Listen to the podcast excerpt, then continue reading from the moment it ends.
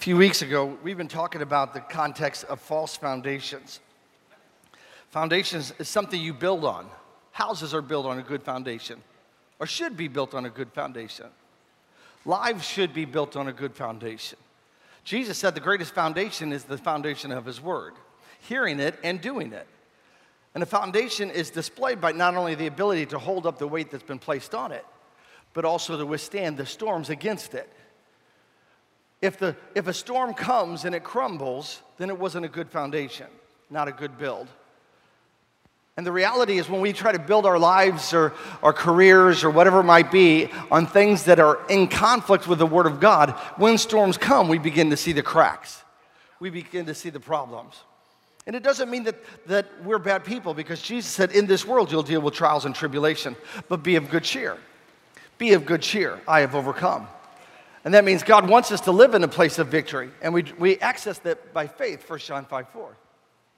And so, as we walk through the process in the building of life, relationships, careers, whatever it might be, it's good wisdom to say, and Proverbs says wisdom is a principal thing, to find out how am I building, by what, by what foundation, what truths am I making decisions, directing the path of my life, so that it can be built on a foundation. You never know if a foundation is bad by first glance at the house. It takes a process of time, it takes a process of pressure. And not that God's a, the author of pressure, because the enemies come to steal, kill, and destroy, John 10 10. But we begin to see what we have built on. Now, many times, and it's a human nature if we're not careful, and based on when you got saved, we can build our marriages, our life, our careers, our, our happiness, our joy, whatever it might be, on the foundation that's not on the Word of God. And we've talked about how Paul and Silas were in a prison and they began to, to praise God at the midnight hour. They were in prison because they were doing good, not evil. They were in prison, they were under the pressure because of what they were doing good. The enemy doesn't like when you're living right. People aren't always going to be happy when you're happy. So when God blesses you with a better job or a raise, or, you don't need to tell everybody. You always want to make sure you give God thanks for what He's done, and you can tell a few people, but not everybody's going to smile when you're telling them. Have you ever had that moment in a conversation and you are so excited about what God just has done, and you are you are flying high, you're in cloud nine, and you go to tell somebody, and you can tell by the expression on their face that they either don't care or they're not too happy. Right. And you can allow that to discourage you. No, don't worry about it. You just learn who you, who you can tell. You don't tell everything to everybody, good or bad. Even your prayers. Oh, I, got, I need somebody to pray with me. You don't need to put that publicly. You tell 100 people, and they'll all say, Oh, I'll pray with you. They're not going to pray for you. How do I know that? Because you've said it to people and you didn't pray for them. Come on, somebody. Right? I'll be praying for you, right? And then the Lord starts dealing with you about you didn't pray for him. You said you're going to pray for him. And what do we do? Oh, Lord, touch him. That's all the prayer we're going to give him. So we need to have people to pray with us, prayer of agreement, but not everybody. And so the foundation, they begin to pray, they begin to worship God. Even the people in the prison heard them. And the Bible says an earthquake came and shook the foundation, and their chains were had fallen, broken and fallen, and the doors were open. And we've taken that as an illustration how in life, if we're not careful, we can get comfortable in the setting we're in. Sometimes great settings, sometimes not so great. And what happens is we'll begin to live life imprisoned by the routine of our past. We'll get comfortable with the, the clarity of the picture of yesterday to define our todays and tomorrows. And we'll not make a decision or direction or motion in obedience to the word of God to go to where God wants us to be. Oh, I don't need to, I don't need anymore. My family's comfortable. Well, praise God, your family's comfortable. But once you start using your faith for the increase of your income, maybe double it, and you can give it away and help other people. Do you see the problem with people with the misunderstanding of, of blessing? That they think blessing, oh, oh, I'm not in prosperity gospel. Everything through Scripture, from Genesis all the way to Revelation, talks about when you obey God, He's going to reward you. Amen. Hebrews 11, 6. Don't take my word for it. Challenge everything that is said by me and anybody with the Word of God.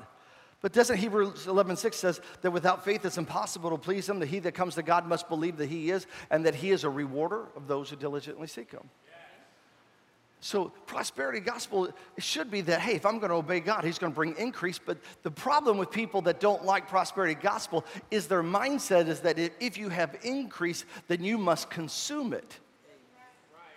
And the reason they look at it that way is because that's what they would do.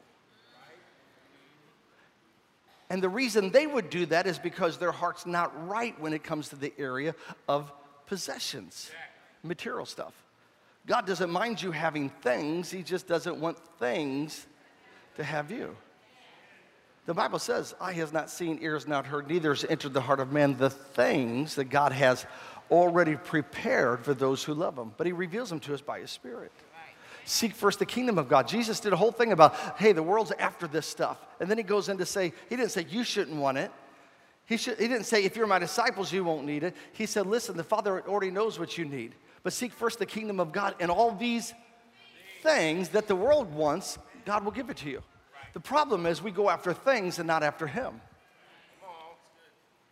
And that's, that could be a bad foundation in our life that needs to be altered or changed so we can step into the blessing that God has. What happens if you did spend some time fasting and praying for God to give you a financial increase so you can sow into the mission field?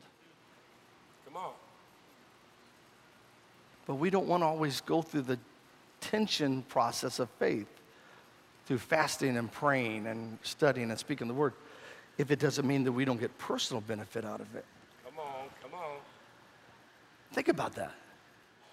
Not you, the, the people that are next to you. Think about that. What if we, what if we, our faith begin to change? Say, God, I want what you want me to have. I want to do what you want me to do. I want to be what you want me to be. I want to reach the people you've called me to reach.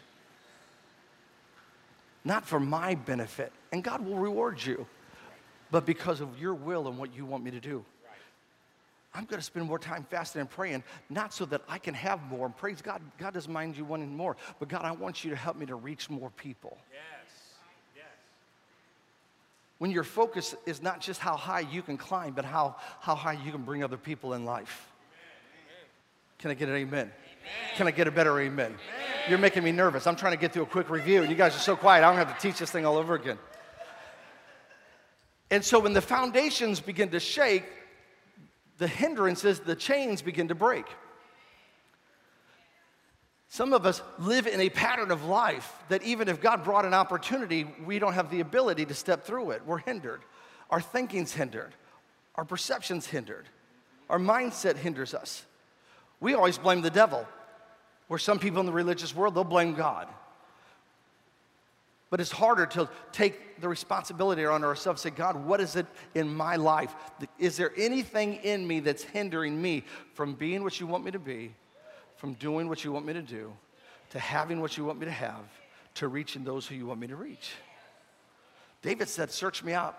I'm like a book, and see if there's anything in me that displeases you and show me and lead me in the path of righteousness.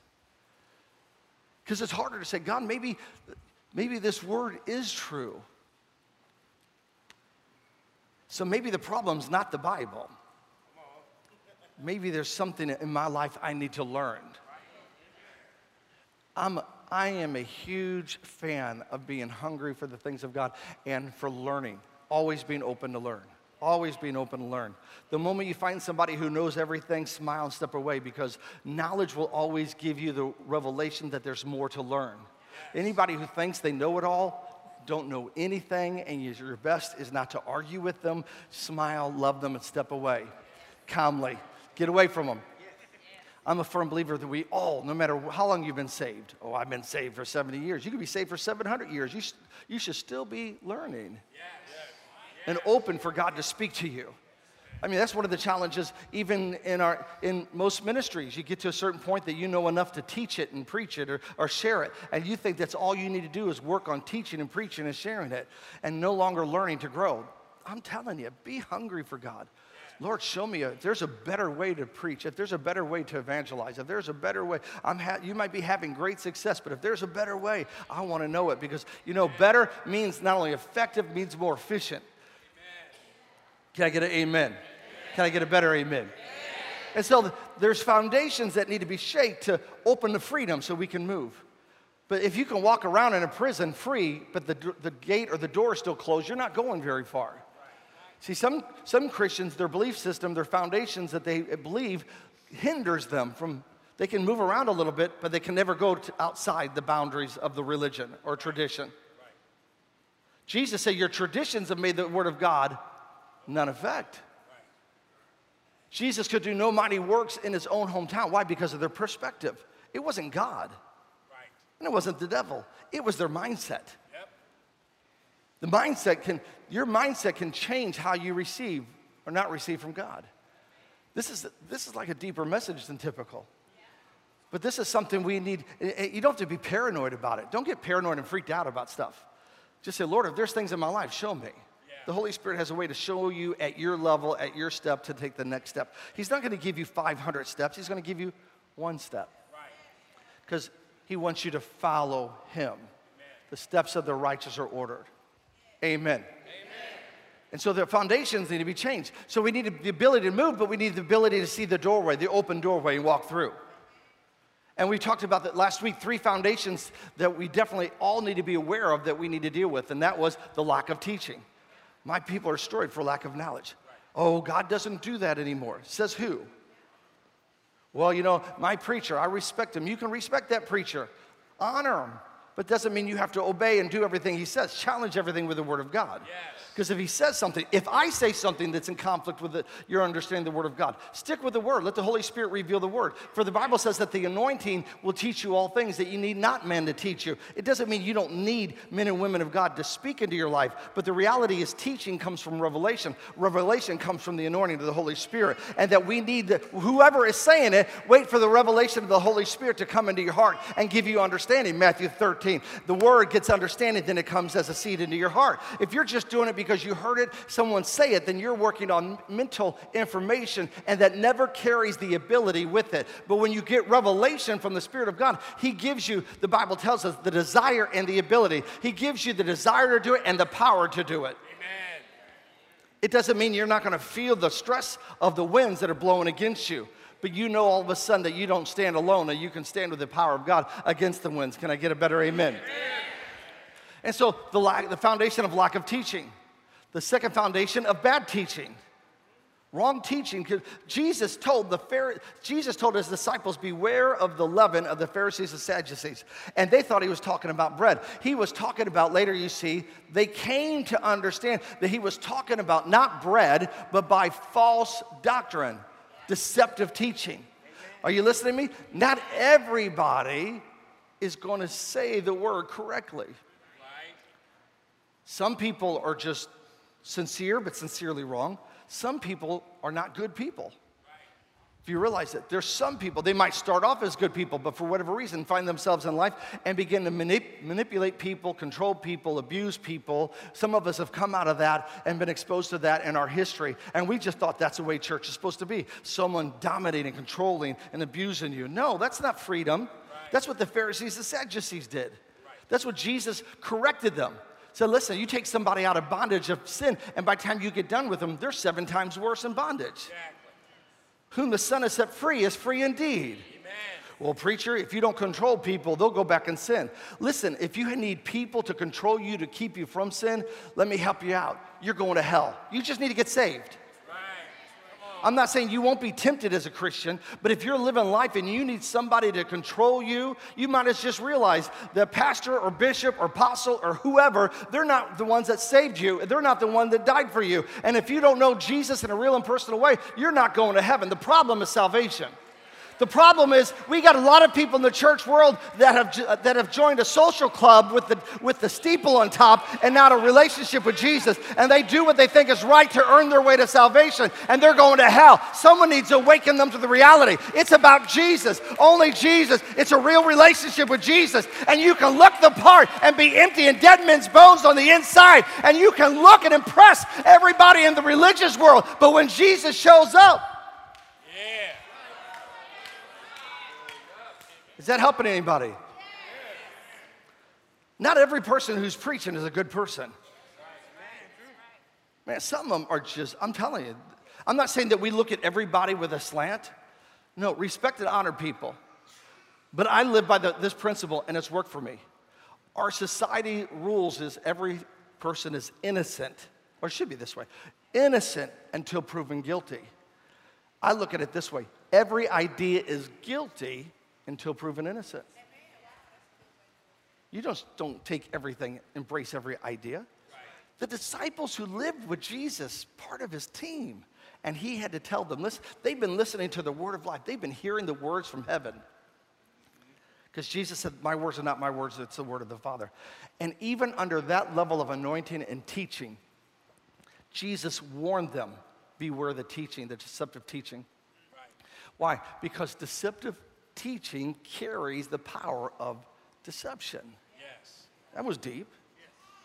And deception, the power of deception is that you're not aware that you're being lured in and deceived. Yep. The devil works on inches, not feet. And you'll find yourself believing and saying and doing things, and I think, how in the world did I get here? That's called a bad foundation. I mean, if you've been, if you've been taught your whole life in the church world that God wants you poor and that's, that's super spiritual, you need to get that uprooted with the Word of God. You need to let the Word of God uproot that out of your life because it will hinder you from doing and being and reaching those God wants you to reach. It doesn't mean you have to drive a Bentley. Find a balance in your life. But it does mean when God speaks that you should be willing to say, God, I, am going to I'm going to sell out to you anything you want. Most people, you know what they do? They've been taught the doctrine that if you, if you serve God, He's going to ask you to live in poverty. And so, you know what happens? A lot of Christians who love God, but they're afraid to go all out 100%. Because if I serve God with all my heart, He's going to ask me to sell everything that I like. And they get it out of one passage, Mark 10, about a rich young ruler and the context wasn't that things or rich or property is wrong. It's the love of money that's the root of all evil. Right. Jesus wasn't trying to get that rich young ruler to be poor because under the old covenant, which is where honestly that Jesus operated in under the old covenant, he came to fulfill the law. So the law was still in operation when Jesus was ministering. I know Matthew, Mark, Luke, and John is what we call the New Testament, but really by, by the chronological of time, it's, it's the last part of the Old Testament. But we'll leave that for another time. And so Jesus wasn't trying to get anything from them because the Word of God in the Old Testament says, if you give to the poor, you lend to the Lord and He will repay. So what Jesus was saying, do you want and trust me enough to let it down and I'll give it back to you? Because the disciples were freaked out. Again, challenge it. The disciples were freaked out and they began to say, Lord, what's going on? And Jesus said, It's harder for a rich man to enter the kingdom of God than a camel to go through the eye of the needle. I'm not going to go into the details of that being a gate, but that's a part of it. And the disciples said, Lord, who could be saved? And Jesus said, With man, it's impossible. With me, all things are possible. Yes. And Peter said, Most people stop right there. And Peter said, You got to read the whole story. Keep reading a little bit. And Peter, it's like getting three fourths of the movie and leaving and think you already figured it out. There might be a plot twist in this thing. Oh, I read that book, or most of it. I watched that movie, most of it. Get to the end of it. Find the conclusion. And Peter said, Lord, we've given up everything to follow you. And Jesus said, Oh, Peter, you're right. You're living a life of poverty. That's what I wanted you to do. No, Jesus said, anyone, anyone, anyone, you, you, you, you, you, you, you, anyone who gives up lands, properties, uh, houses, uh, relationships for me and the gospel's sake will receive a hundredfold return and list them again in this life with persecution, because not everybody's happy you're happy, with persecution and in life to come, eternal life. So the end of the story is not what can you hold on to, it's what are you willing to let go of so God can bring it back into your life in an increase. That's the moral of the story. Not that God want, doesn't want you to have stuff. See, I'm not into religion. If you're a first time guest, we love you. We give you anonymity, hang out and hide out. I'm not into religion. I'm into a real relationship with Jesus Christ. I define religion as man controlling, putting on rules, and where people find themselves jumping through rules, and I must be all right because Bishop so and so told me I'm all right. Well, Bishop so and so might not be right. Right, that's right. Bishop so and so might need oh, his own level of ministry and growth, and that's between him and Jesus. I'm not here to judge him. That's why we challenge you to challenge everything with the Word of God because it don't matter what people says listen if you'll if you'll commit adultery and cheat on your, your wife telling your accountability partner you're okay is not that big a deal. Are you cheating on your wife? Nope. Because you've already justified lying as a smaller sin than adultery. You know who you can't lie to? The Holy Ghost. I just figure if I get people connected to Jesus, the Holy Spirit, you know, He asked me to catch them. Holy Spirit cleans them. I'm letting the process begin because if people are sensitive and their conscience is clear and their heart's right with God, if there's anything in their life in the process of time through the Word and the Spirit of God and conviction, He will deal with them. And I'm telling you, I'm telling you, if you haven't, I think we've all been there. I'm telling you, the Holy Spirit has a way of convicting like nobody's business. I mean, He, you're like, I, just, I Lord, I give in. Can I get an amen? amen? Can I get a better amen? amen? Lack of teaching, bad teaching, bad experience. Too many times, the human tendency is to define the Word of God by our own experience. We don't want to define the Word by our experience. We need to define the experience by the Word of God. Amen. Well, God doesn't heal anymore because I prayed for sister so and so and she died. Well, what's that got to do with it? Right. You don't know what's all in the equation this recipe don't work. I tried it and I baked a cake and it, it tastes bad. Maybe it's not the recipe. Maybe it's the person interpreting and, and following through with the recipe. Can I get an amen? amen. I followed my mother in law's recipe for fried chicken, and boy, was it bad. well, maybe you didn't use flour, maybe you used sugar and you didn't realize it. It's all. It really happened. I'm not going to tell you who did it. So all of a sudden, you're walking around and saying, fried chicken, I've, I messed with that recipe, I've done it, I've done it myself. It doesn't work, it doesn't work, it doesn't work. There's no such thing as fried chicken. It's, that, it's no longer, it was maybe back in the day, no longer. And you're like, wait a minute, let me take you to a place. They got a lot of fried chicken. Nope, nope, nope. I've tried it. I've tried it. I had my friend try it. We did the recipe. We followed it to the letter.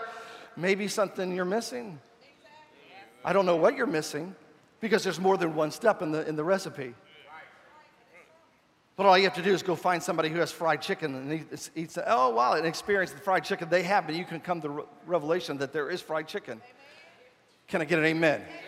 Don't tell me God doesn't heal. Don't tell me God doesn't bless. Don't tell me God doesn't give you peace and joy. Just find somebody who's got it and you can say, wait a minute, taste and see and know that the Lord is good. They can talk you out of it. Oh, they want to try. Let them try. Let them try. But you can be that man who just got healed and they say, how did he do it? I don't know how he did it. All I know is once I was blind, now I see. Someone who's experienced God is never at the mercy of someone with an argument.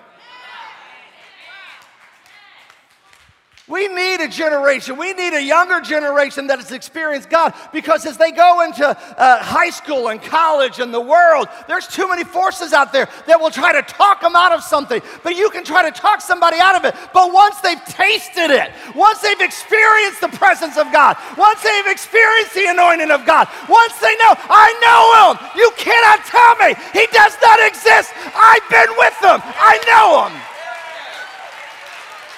I might not be able to understand everything you're saying. I not, might not be able to go into the Greek and Hebrew. I might not be able to argue the point. But one thing I know that He's real. That He's real. Come on, somebody, give the Lord a hand clap. Hallelujah. Say, He's real. He's real. Good day, bad day, it don't matter. He's still real. You know, He's still a healer.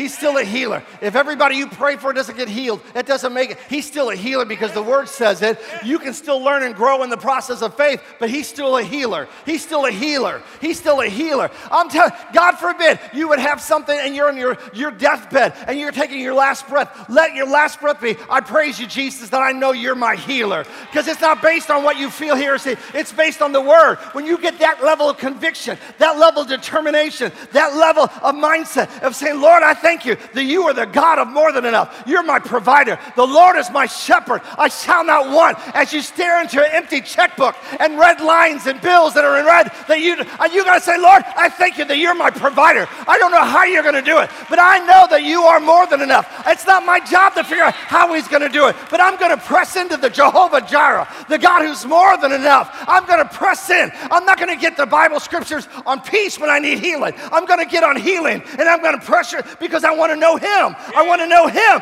just not his work, just not his work. You'll cut your short, yourself short just trying to get something from his hand. Start pressing in and say, listen, I'm dealing with a problem. There must be an area I know about his healing. I've seen his healing, but I don't know the healer well enough. Or I need to come back to that understanding and begin to press in. Lord, I'm coming to praise you. I'm coming to worship you because I need to know you as my healer. I need to have revelation. I thank you. If you heal me or don't heal me, I'm not worried about that right now. I'm just wanting to know him. I want to know him. I want to know him. I want to know him. I want to know him. I've got to know him. I want to know him. Those who know their God will be strong and do great exploits. I want to know him and the power of his resurrection. I want to know him. You get caught up in the church world with all the trinkets and all the blessing and all the benefits and praise God for it. But you got to look at the biggest priority. It's all about Jesus. It's all about Jesus. It's all about Jesus. It's all about Jesus. It's all about Jesus.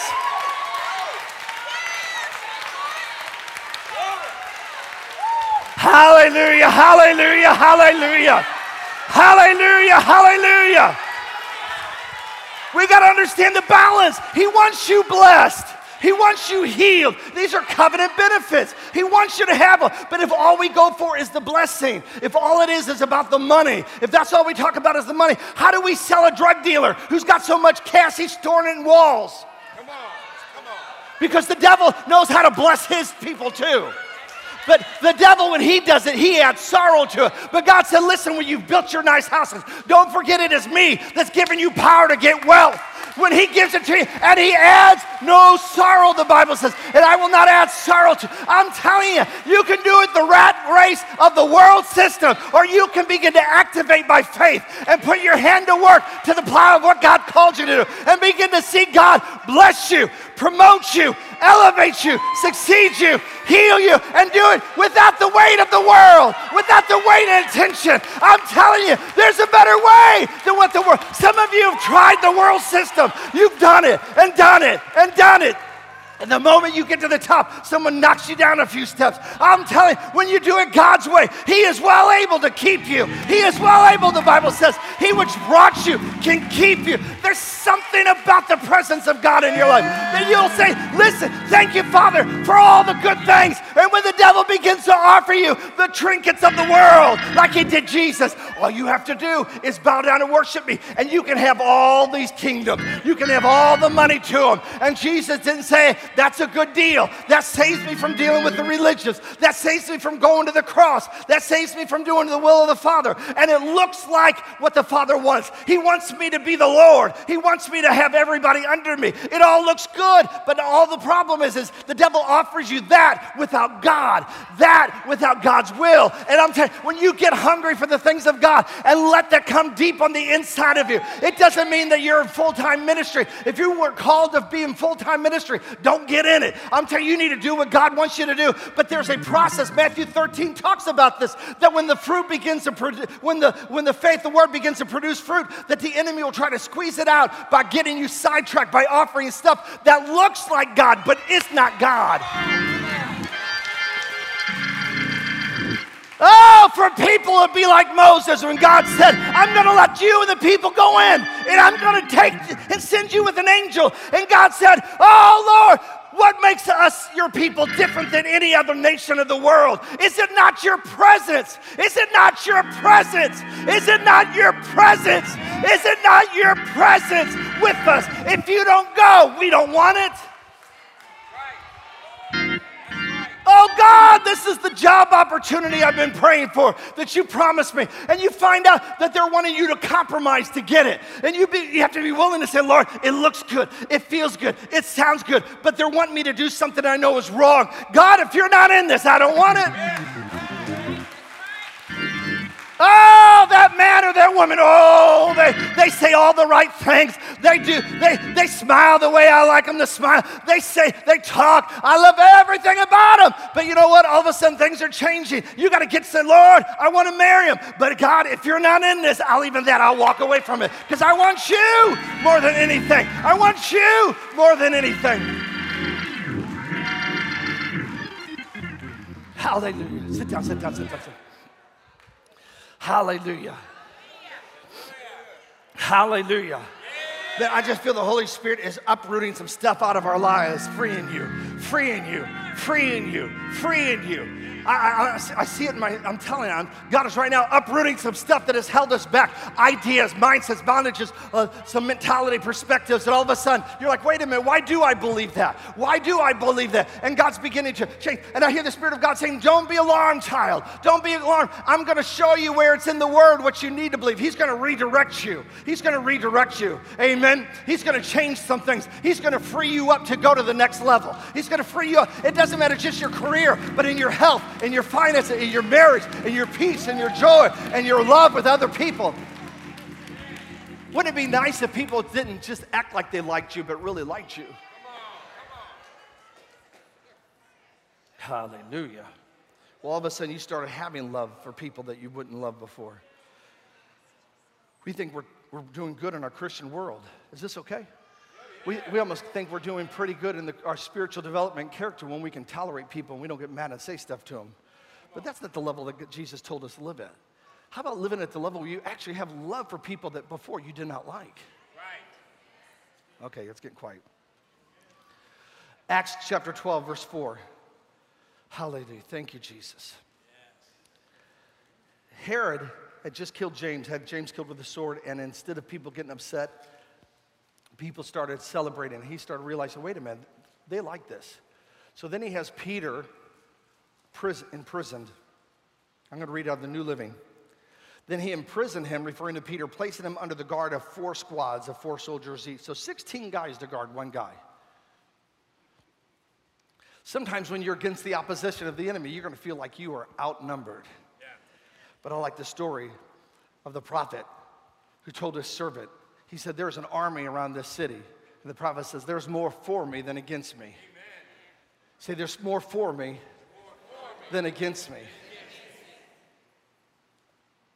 And the servant said, What are you talking about? And so the prophet prayed, Lord, open his eyes. And he opened his, God opened his eyes, and the servant saw it. And an innumerable, that means you can't count, army of angels. And if you look at the text, the enemy was around the city, the soldiers were around the man of God. Because God's GPS God's geo tracking. You know what geo tracking is?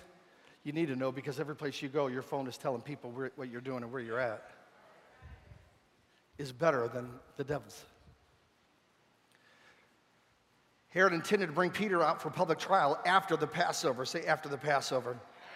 I love this because the, the irony of them not killing Peter because the, out of respect for the Passover. I want you to think about that just in your own personal time. The Passover was initiated because God told Moses to take a sacrificial lamb, take the blood, and put it on the doorpost. And when the death angel comes over Egypt and he sees the blood, when the death angel sees the blood, he passes over. And it was not only something that God had Moses to do as principle so God could protect his people, but it became an annual celebration to not only remember what God did for Israel to set them out of bondage of Egypt when the firstborn was being killed in Egypt, but the firstborn of Israel was not. But it also symbolized the future Passover lamb. In the Greek word, the word's Pesach, referring to Jesus, the Passover lamb. And John the Baptist said, Behold, the Pesach, the Passover lamb, who comes to take away the sins of the world. It's just interesting to me that they'll respect the Passover, but it also, I, you know, I draw out of that is that even when the enemy's trying to attack you, when you have the covenant of the blood. Come on, somebody. He might be trying to kill you, take you out, but I'm telling you, there's something between you and the devil, and that's the Passover. That's the, that's the blood sacrifice of Jesus. That's a covenant you have with Jesus as a child of God because of the blood of Jesus. Now, back in the day, some of us remember all this. Some of us old timers remember, we would call it, we're pleading the blood. Do you remember that? Say, I plead the blood.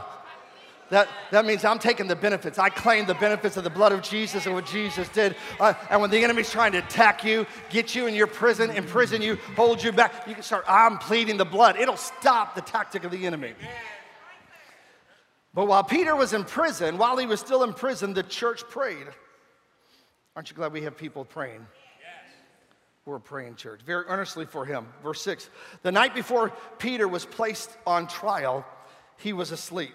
Now, I, I just got to pause. I, I just draw these things. I think it's just so interesting. Listen, listen, listen, listen, listen. Listen.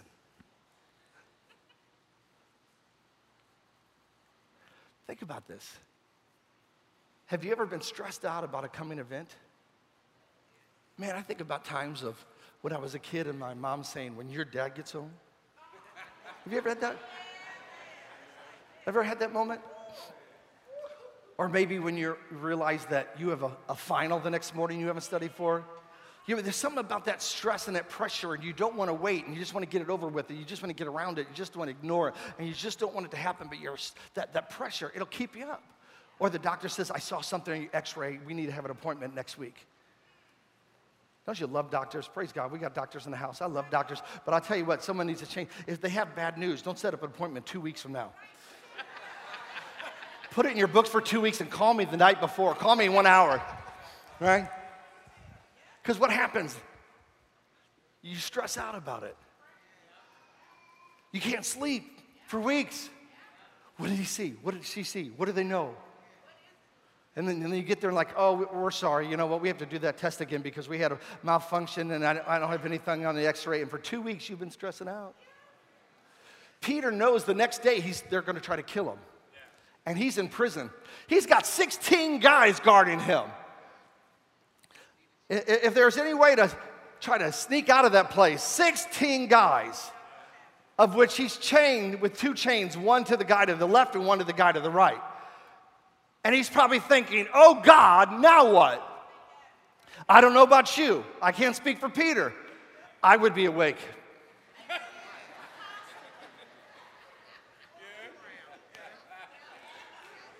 I, you know, the human tendency, Lord, I trust you, but I'm going to try to figure out a plan. I'm going to stay up all night if I have to because what, I mean, if they kill you in the morning, you don't have to worry about your sleep, right? I might as well use this time wisely. I'm going to watch how they move. I'm going to watch how the, the, all the, everybody in the place, how they open doors, close doors. I'm going to figure this thing out. I'm going to analyze this. I'm going to look for my one moment to break out of this and run, run for my life. I'm going to figure it out. And you, I mean, or at least pray. I mean, if you're going to be super spirit, Lord, I'm going to stay up all night and I'm going to pray. I'm going to pray. I'm going to pray. I'm going to pray. And this man. Come on, read the Bibles in a newspaper. Now it's a fairy tale story. The man's sleeping. The night before, he's supposed to be executed.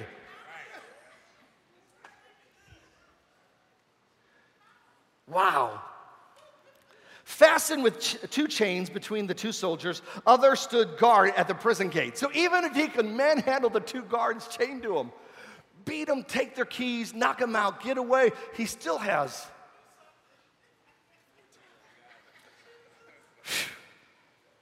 Suddenly, there was a bright light in the cell, and the angel of the Lord stood before Peter. And the angel struck him on the side to awaken him and said, Quick, get up. Come on, we gotta act this out. this is Peter. He's sleeping. I'll be the angel. Use your imagination.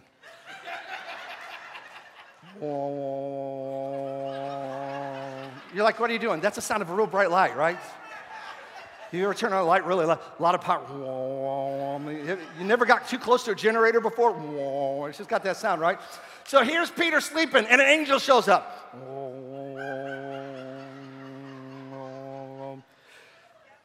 And I, I wonder now, I, I don't know, obviously angels are intelligent, but wonder what he was thinking right at that time.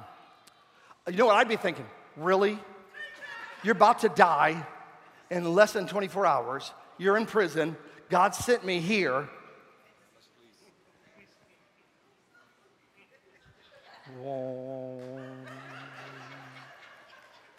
Or maybe he's got wings.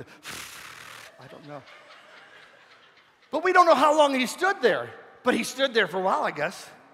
Because then the Bible says he smacked him. That's why I picked you, because I've been wanting to hit you all week. I love that I'm joking. He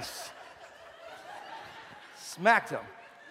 The angel had to hit him and say, Quickly, get up.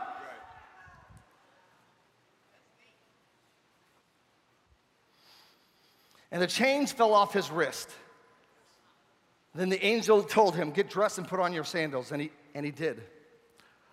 I just got to ask, why? If I'm trying to bust out of jail, I don't care about the coat I came in with. Every second counts, right? That's not my shoe. Excuse me, let me, is that, is that your shoe? What, I mean, where do they store these clothes? It's not like, okay, sit down, we're gonna put chains, and now we're gonna take your coat and we're gonna hang it right behind you just in case you get cold. Right? And so all of a sudden we, we find him, and he says, Get up. Okay, that's cool. Chains are falling. Now get dressed. Get dressed. Let's just get out of here. I'll buy something, I'll, I'll buy something at Target later. Just get out of Dodge as fast as you can. But the angel said, Nope, why don't you get dressed and put on your sandals? And he did. Now put on your coat. Really? My perspective, I'd be like, You're an angel. You're bigger than me. But I'm starting to get impatient. Really? Now put on my coat. And he did. Now put on your coat and follow me. And the angel ordered. So Peter left the cell following the angel, but all the time he thought it was a vision. He didn't realize it was actually happening. He was half out of it. And they passed the first and second guard post and came to the iron gate leading to the city, the iron gate leading to the city. And this opened for them all by itself. And so they passed through and started walking down, and then the angel suddenly left him. Now, so it opened by itself. Now, there probably was other angels. I don't know. Maybe the angel just has this finger thing going, and bing, doors open. I don't know. But he's following the angel. So the angel wakes him up and basically gives him three orders get up, say, get up. I don't know why I hit you. It's one him I wanted to hit. You just happened to be at the wrong place. You have the wrong place at the right time. Say, get up. Say, get ready. Get ready. Now, this is not proper English, but we're going to use it because I have the word get in it. Say, get going. Get going. All right, so get up, get ready, get going.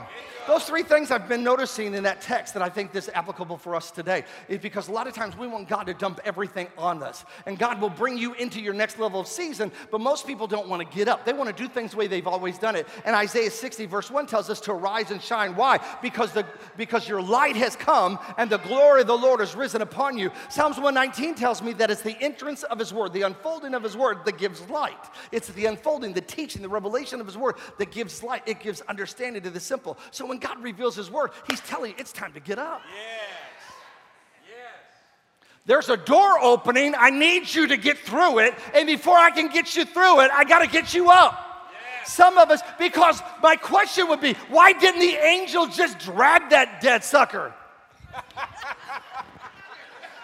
now, you would have freaked out if I would have drugged him out of his chair. Right there. You would have been OMG, pastors on something, we need to pray for him. But that would have been the coolest illustration I could have ever done.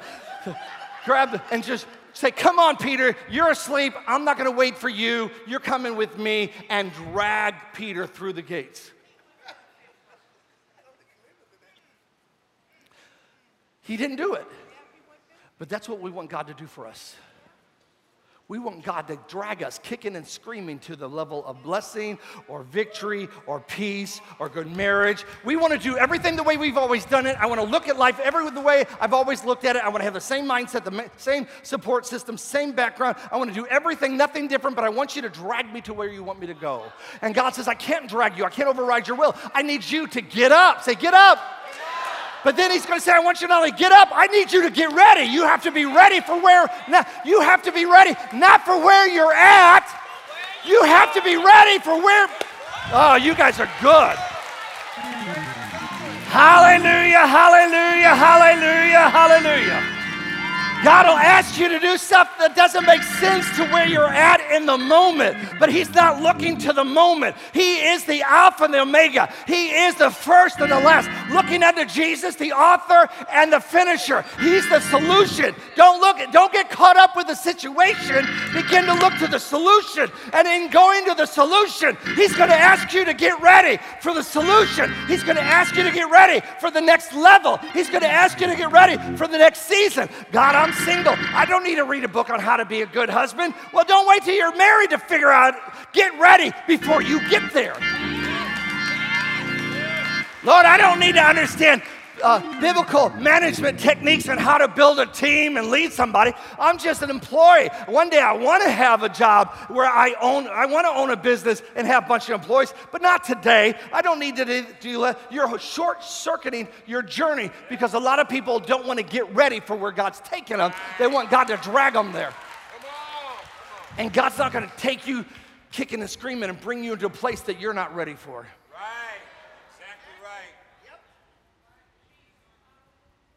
God's not going to drag you to a place that you're not prepared. Nope.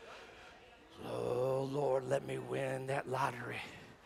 $750 million. Lord, I would do a lot of good with that almost three fourths of a billion. Woo, I would tithe. You're not tithing on 500. Why would you tithe on 750 million?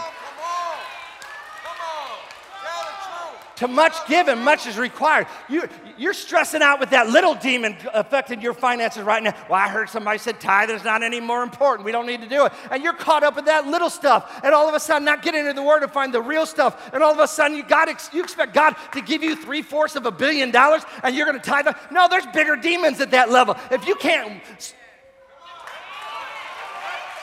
No. Say, get up.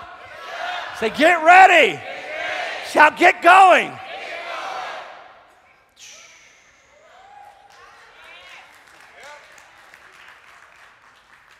You might not have noticed it, but while we're just laughing and teaching and preaching and clapping, the Spirit of God's been working on your behalf.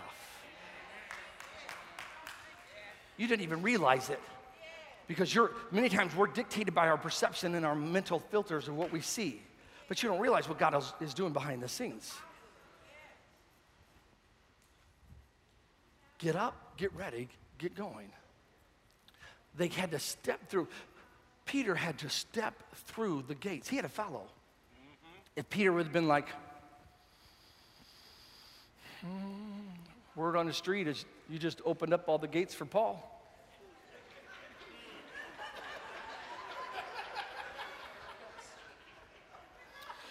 Paul didn't have to get ready. They didn't ask Paul to do any of this. Paul had an earthquake.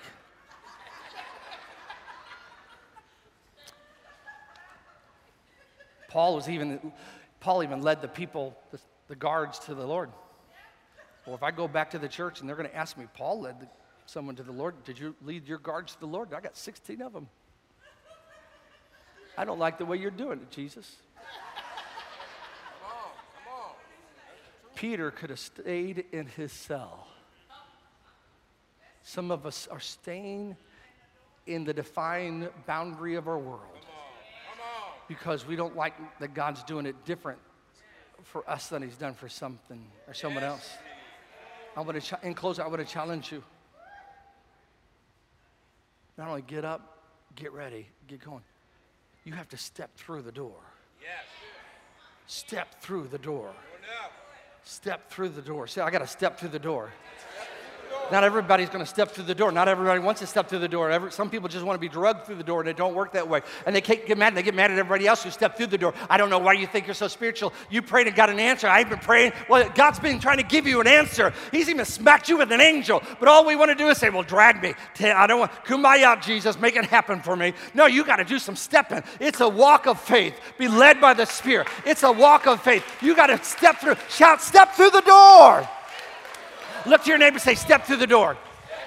Come on, they stepped, they walked through, they stepped through the door. They stepped through the door. They stepped, they didn't drag, they were walking. They stepped through the door. Ephesians 5. Make the most of every opportunity because the days are evil. We got to be, listen to me, church. We are in the last of the last days. And I'm totally serious about this. If we're not careful, we will miss the opportunities of God. Just not for you to have a promotion. There's a bigger thing going on. People are dying every day and going to hell. God wants to use us to change our world, to impact our world. I'll go so far as say, if He did it for the disciples, He can do it for us. He wants us to turn our world upside down. But we have to be ready and willing to step through the door when He creates the opportunity that He's given us.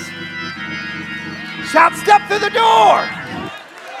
Man, in my own prayer time earlier this week, I got caught up in the spirit and it just started coming out of my spirit over and over and over again. Step through the door, step through the door, step through the door. You, the same anointing you need to wake up, the same anointing you need to get ready, is the same anointing you need to start walking. But I want you to know the gate didn't open until they started walking, the chains didn't fall until they started rising. Don't wait for the situation to give you permission to move. Move, and the situation will come in alignment with His will.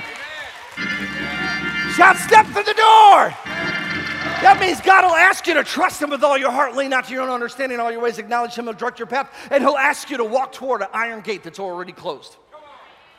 I don't know why you're asking me to walk to this iron gate, Jesus. It's closed. I can see it's closed. It's an iron gate. Why would they tell you that? To let you know that it wasn't no paperweight, it was an iron gate. But Jesus said, Hey, follow, follow me, follow me, follow me. I'm following you to a locked gate. What's that going to do? But you don't understand, child of God. As you get closer, it's going to open. There's nobody to open it. You don't need somebody else to open it. The great I am, the all sufficient one, He's the one to change it, changed the records, change the opportunity, change the perspective of your boss, change it all around. You just have to be willing to go through the door. Shout, step through the door. Step through the door. Shout, step through the door. Are you ready to step through the door this week? Father, in the name of Jesus, for every hand that's raised, I ask for a supernatural, miraculous boldness, anointing on their life, on their mindset, as we wake up to the revelation of your word, as we get ready for the season you're bringing us into, individually corporately. And I thank you that we will have the boldness and ability to step through every opportunity that you bring to us in our week, in our journey, in our life. We call it so in Jesus' mighty name. And if you believe that, give him the loudest praise the next 30 seconds. Hallelujah! Hallelujah! Hallelujah! Hallelujah. I, I want to read one more scripture. I won't exhort or teach from it. I, I think it's just amazing in itself. Habakkuk 3.19. I believe somebody needs this. Amplified translation. Habakkuk 3.19. The Lord God, let's read this together. Throw that on the screen. Ready? One, two, three. The Lord God is my strength, my source of courage my invincible army. He has made my feet steady and sure like hinds feet and makes me walk forward with spiritual confidence on my high places of challenge and responsibility. Are you listening to me? That's why I hear the Spirit of God says, even when there's storms and challenges, He's not asking you to take a step back. He's going to move you forward. He's going to move you forward.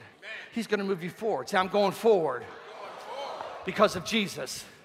Say, I'm going forward. I'm going to step through the gate. I'm going through the door. And it's leading me forward, not backwards, forwards. If you believe that, give them bold praise to Jesus. Hallelujah. Amen. Amen. Would you bow your head and close your eyes if you're here today and do not have a real relationship with Jesus Christ? I'm not asking if you know about God. I'm not asking you to join a church, denomination, or religion. I'm asking you this one question Is Jesus Christ real to you today? In the way you understand it, the way you process, and the way you experience? Only you can answer this for yourself. Is he real? Is he Lord and Savior? If he's not, he can be. Revelation 3, Jesus said, I stand at the door and I knock. If you hear my voice and open up, I'll come in. Romans 10 says, Those who call upon the name of the Lord shall be saved. I'm going to lead you in a simple prayer because Romans 5 says, With the heart man believes in a righteousness, with the mouth confession is made unto salvation. A short, simple prayer that will create a powerful, eternal impact. Every head bowed, every eye closed. If you don't know Jesus, this is your opportunity. Don't miss it. God's not going to drag you, He's not going to force you. You have to step through that door, that opportunity. Pray this prayer if you want to know Him. If tonight you want to lay your head on your pillow and have peace and rest and know that everything's right between you and God, let this prayer come from your heart. Say with me Heavenly Father, I repent of all my sins. I turn to you today.